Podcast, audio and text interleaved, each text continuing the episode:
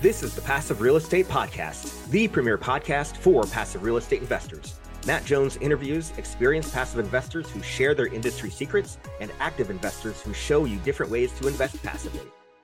Welcome back. I'm Matt Jones, and today on the Passive Real Estate Podcast, I welcome Senate Eskridge. Senate is an expert real estate investor who currently owns a managed portfolio of single and multifamily homes numbering over 500 units across the country. He has over 10 years' experience in real estate investing and more than 20 years of experience in business development, management, and sales. Senate is a multifamily coach who teaches students how to purchase multifamily properties. He hosts a real estate investors group in his hometown, bringing investors together to network and learn from each other. Driven driven by self development, Senate has completed numerous courses, including the Dale Carnegie Leadership Training.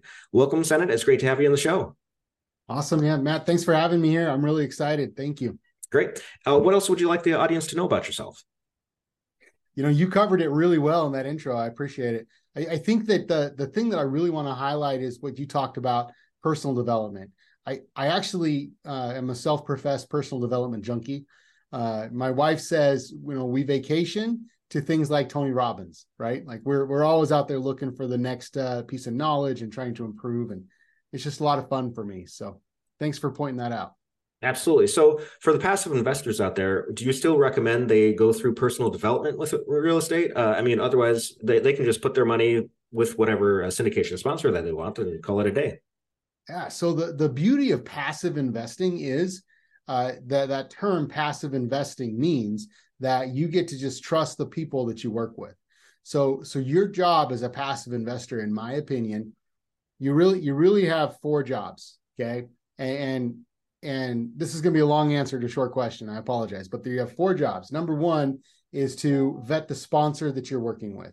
You need to know who it is that you're working with, right? So get to know people like me and and other people that are in the industry and make sure you can trust them. After that, you have three more jobs. After you're in a, in an investment, you have to read the email updates that come out every uh, every month or every quarter, depending on how your people send them out. You have to uh, deposit the checks when they come out every quarter, and you have to send the K ones to your accountant at the end of every year. And if you have a good good sponsor like myself, I'll do jobs number two and three for you. I'll deposit the money directly in your account and I'll even send the uh, the K1 directly to your accountant at the end of the year if you want. So the answer is the answer is no, you don't have to do any kind of knowledge development or personal development.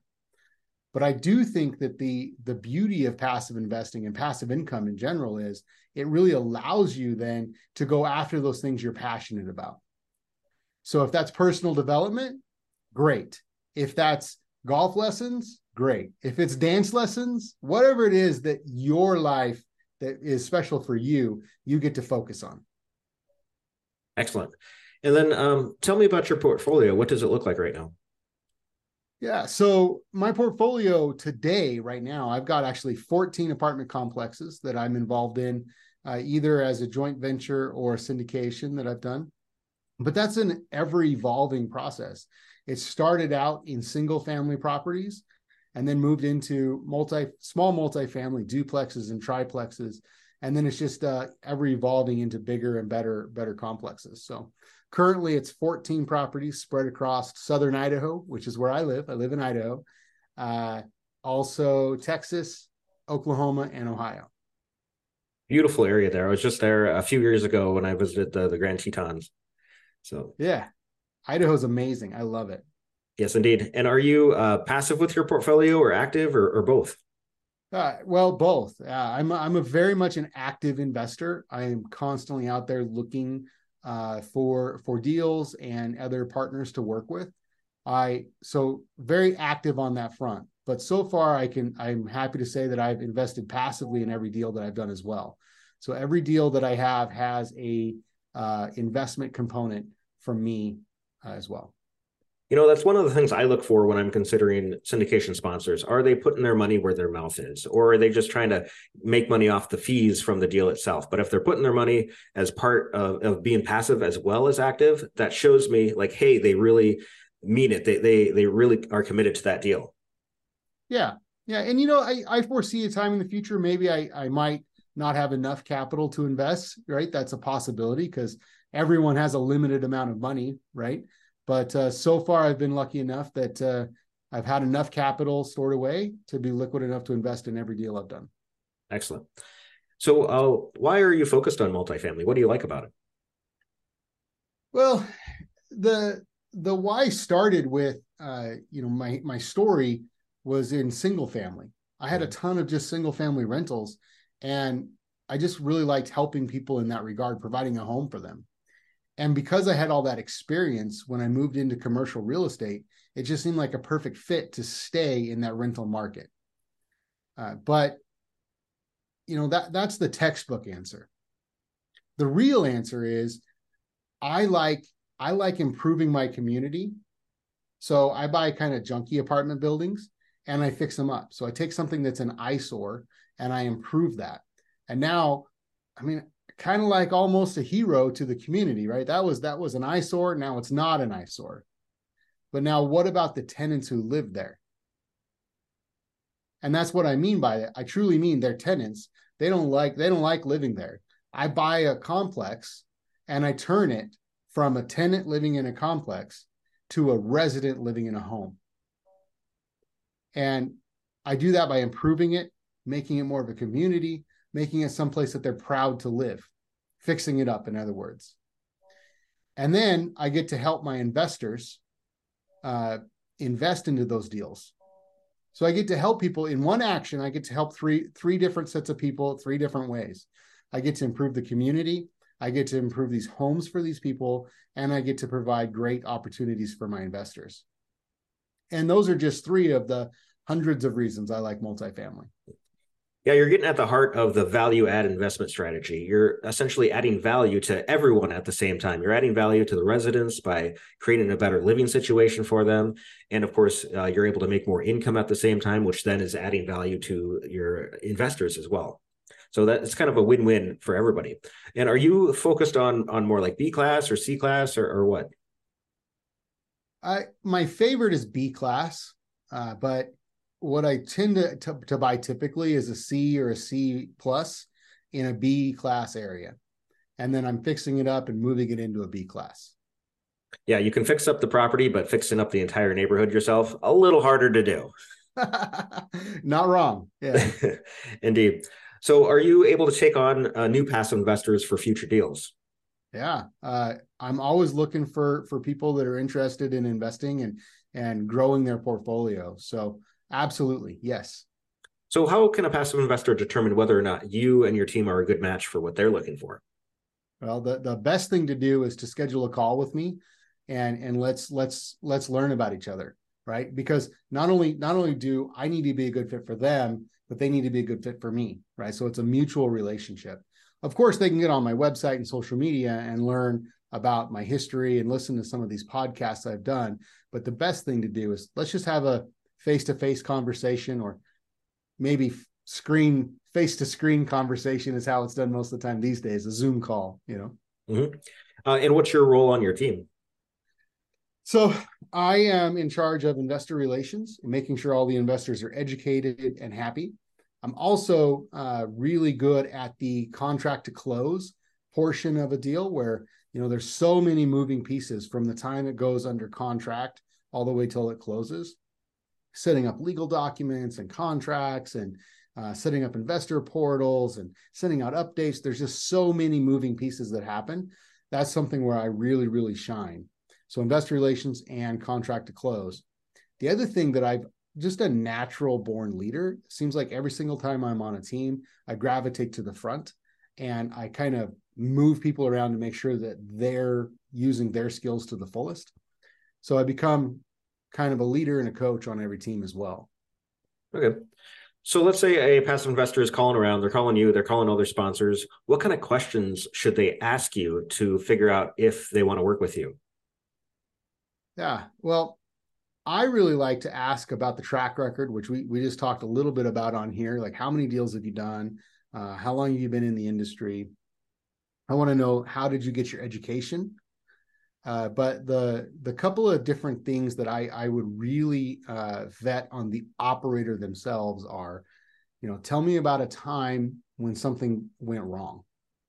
It's one of my favorite questions because if the answer if they say nothing's ever gone wrong, then then there's one of two different scenarios. So either they're lying, which you don't want to work with them, or they haven't been doing this long enough. And then I would say you probably don't want to work with them either at that point.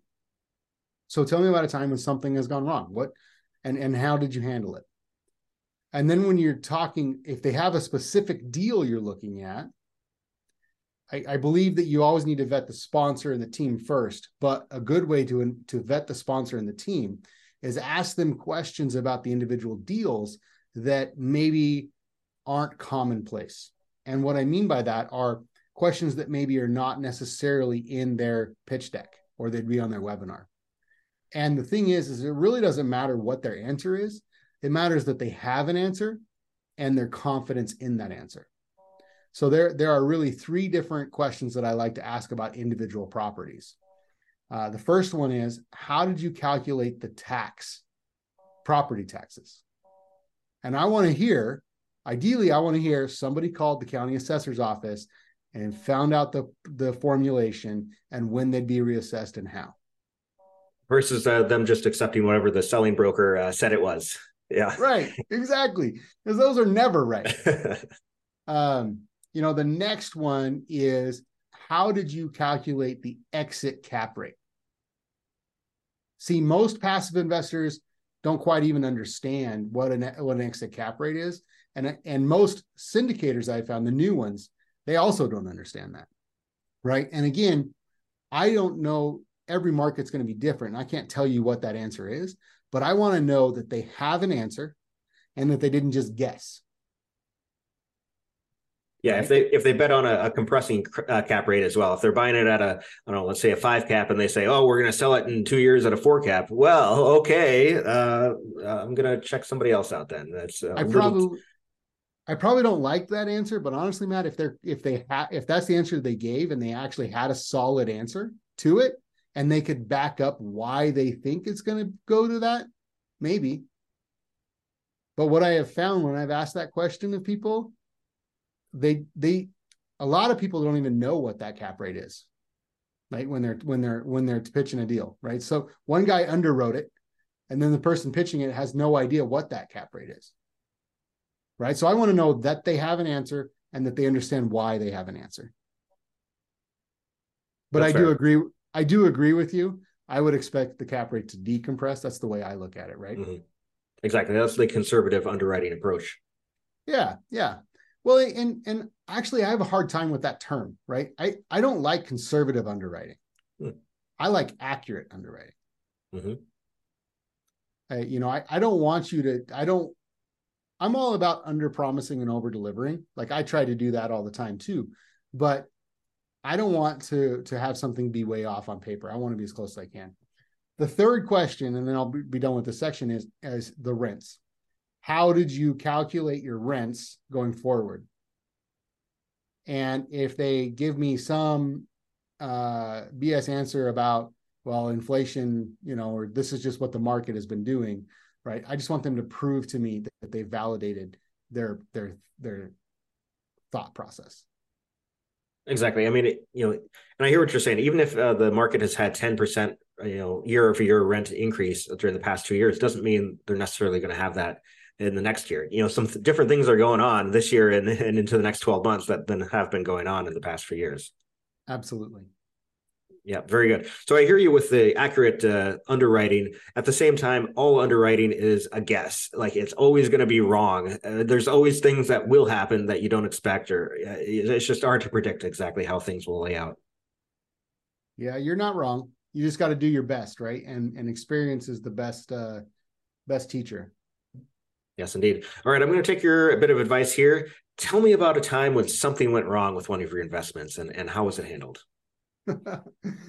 oh, well, it'd be hilarious if I said nothing's ever went wrong. okay, I'm going to run away from you. Yeah. No, no, no, no, no. I've actually had several things go wrong, uh, and the the biggest one that stands out in my mind is really comes comes down to not not accurately projecting the amount of capex or the the rehab budget that we had to go through Uh, so I bought a property.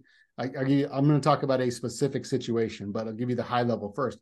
Uh, I bought a property and had some problems with it that I didn't foresee, and it cost significantly more to fix this thing up than it was supposed to. Now, the results, okay?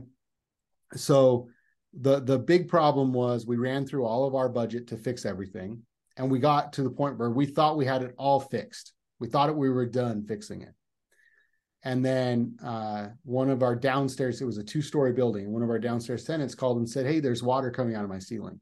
Oh man. You know we thought we had all this stuff fixed. And when we pulled it open all of the floor joists in the bathroom were completely rotted out. And we, we you could stand upstairs and literally look down into the bottom unit. Hmm. and and you it was a full size human hole. Like you could walk you could jump down through it right? You could climb up and down through it. It was not a small hole.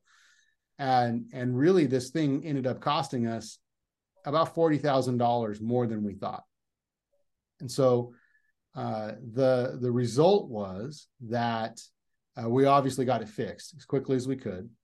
And my partner uh, who was literally there pulling sheetrock and pulling all this rotten wood and everything out all on his own. Like like literally to try to get the best value for our for our investors as we possibly could and to get the problem fixed as pro- as fast as we could for the residents we were he was there whipping all the stuff out doing it himself doing all the demo and everything over a weekend. What normally the contractor said would take about 10 days to get done because of other schedules and stuff he had it all done in a weekend so that they could the new people could start on Monday to get it all fixed. So we went from what was a drip uh, to a completely new uh, subfloor and completely new everything, all fixed in less than a week, which is great because we had two uh, residents in hotels during that time. And we're paying for a hotel for them for somewhere to sleep. Uh, and we did that obviously for client satisfaction for the residents and also to protect the investors' money. And we just got that quickly, as quickly turned around as we possibly could. Now, the beauty of that is those residents felt so taken care of and so honored that when we came around to renew their leases, even though their rent went up roughly 10%, they signed the new lease without even questioning it mm. because they know we'll take care of them next time if something goes wrong. Oh, fantastic. That reminds me, have you ever seen the movie The Money Pit starring Tom Hanks? Yeah. Yeah. yeah. Where everything's going wrong up at the same time and yeah, having to fix. Anyway, uh, yeah, uh, it's a great movie if, if anybody out there hasn't uh, seen it before. But anyway, uh, so we you mentioned before about personal development and uh, you know about passive investors wanting to be passive but uh, at the same time it's i think it's worthwhile to spend some energy and effort to develop your knowledge in real estate. So you know what you're getting into with different investments. And one of those things uh, i would say it involves going to real estate meetups or conferences. I know you run one in your hometown. Uh, mm-hmm. actually uh, where is that? Where, where are you located now? Yeah i live in twin falls idaho. It's oh yeah that's right. between boise and salt lake. Yep. And tell me about your group that you have there yeah. So in uh, my investor group, mm-hmm. there, yeah. Yeah. So, well, well, yeah. Your your local meetup uh, group that you have going on. Yeah. Yeah. So when I first started coming to this group, there were there were three people that came to it, myself and two other people on a regular basis, and it really went from this kind of coffee meeting and just talking about real estate investing to bringing other people in. And now, once a month, we fill the back room of my favorite Chinese restaurant in in town uh, with around 40 to 50 people every single month that it's very very diverse. We've got realtors we've got uh, fix and flippers we've got uh, buy and people who do buy and hold single family we've got lenders uh, we've got people who do apartments we've got tons and tons of passive investors that come that just invest into all these people's deals. I'm really honored to be able to set it up because uh, I get the privilege of reaching out to all of the speakers and scheduling that for for everybody to come. So the uh, the people who attend the meeting give me suggestions, and then I uh, go and find the people to to cover those roles. And then, are there any uh, real estate conferences that you would recommend for passive real estate investors? Oh, specifically for passive real estate investors. Um Yeah, yeah, I'm to I'm to recommend two. So the first one is uh the best ever conference in Salt Lake City. And it's really it's really cheesy to say this, but it is the best real estate conference I've ever been to. Hmm. It's called the best ever and it is the best I've been to. Now, the the target audience really is for active investors. However, the reason that a passive investor would want to go to one of these conferences are because you could now meet so many active investors. Right? The the number one tool of a passive investor is their Rolodex. You want to be able to pick the best operator, the best syndicator. And the best ever conference has got uh, rows and rows of vendors of people that are doing some kind of passive investment that they have a booth there, a table. There's also real estate coaches, but the audience, the attendees that go, these people are syndicators, right? These people are people that you can invest with. So go there to network and meet the people, even more than the content. And the content is great. The second one that I want to, to mention is uh, uh, Multifamily Mastery 6, which is Jake and Gino's uh, program. My friend Gino Barbaro is one of the most compassionate, most amazing humans I've ever I've ever worked with. And he attracts the most genuine people. And something about that event, I just feel really warm and uh, you know, there's just such a great community there. That one is usually in the fall and it's in Orlando. So Orlando, Orlando in the fall with multifamily mastery, Jake and Gino's program, and then early early spring, I think it's in March, the best ever conference in Salt Lake City, Utah. All right, and then in addition to conferences, are there any other, uh, I guess, personal development opportunities that you would recommend for passive real estate investors? well, listen to podcasts just like this one, right? Because you're going to get to hear a lot of different uh, avenues uh, I think that you're going to be able to learn a lot from that. But there's also a lot of uh, a lot of good books out there that are that are really good. I actually, uh, my friend Anthony Vicino and, and his partner Dan Krueger uh, wrote a really good book called Passive Investing Made Simple.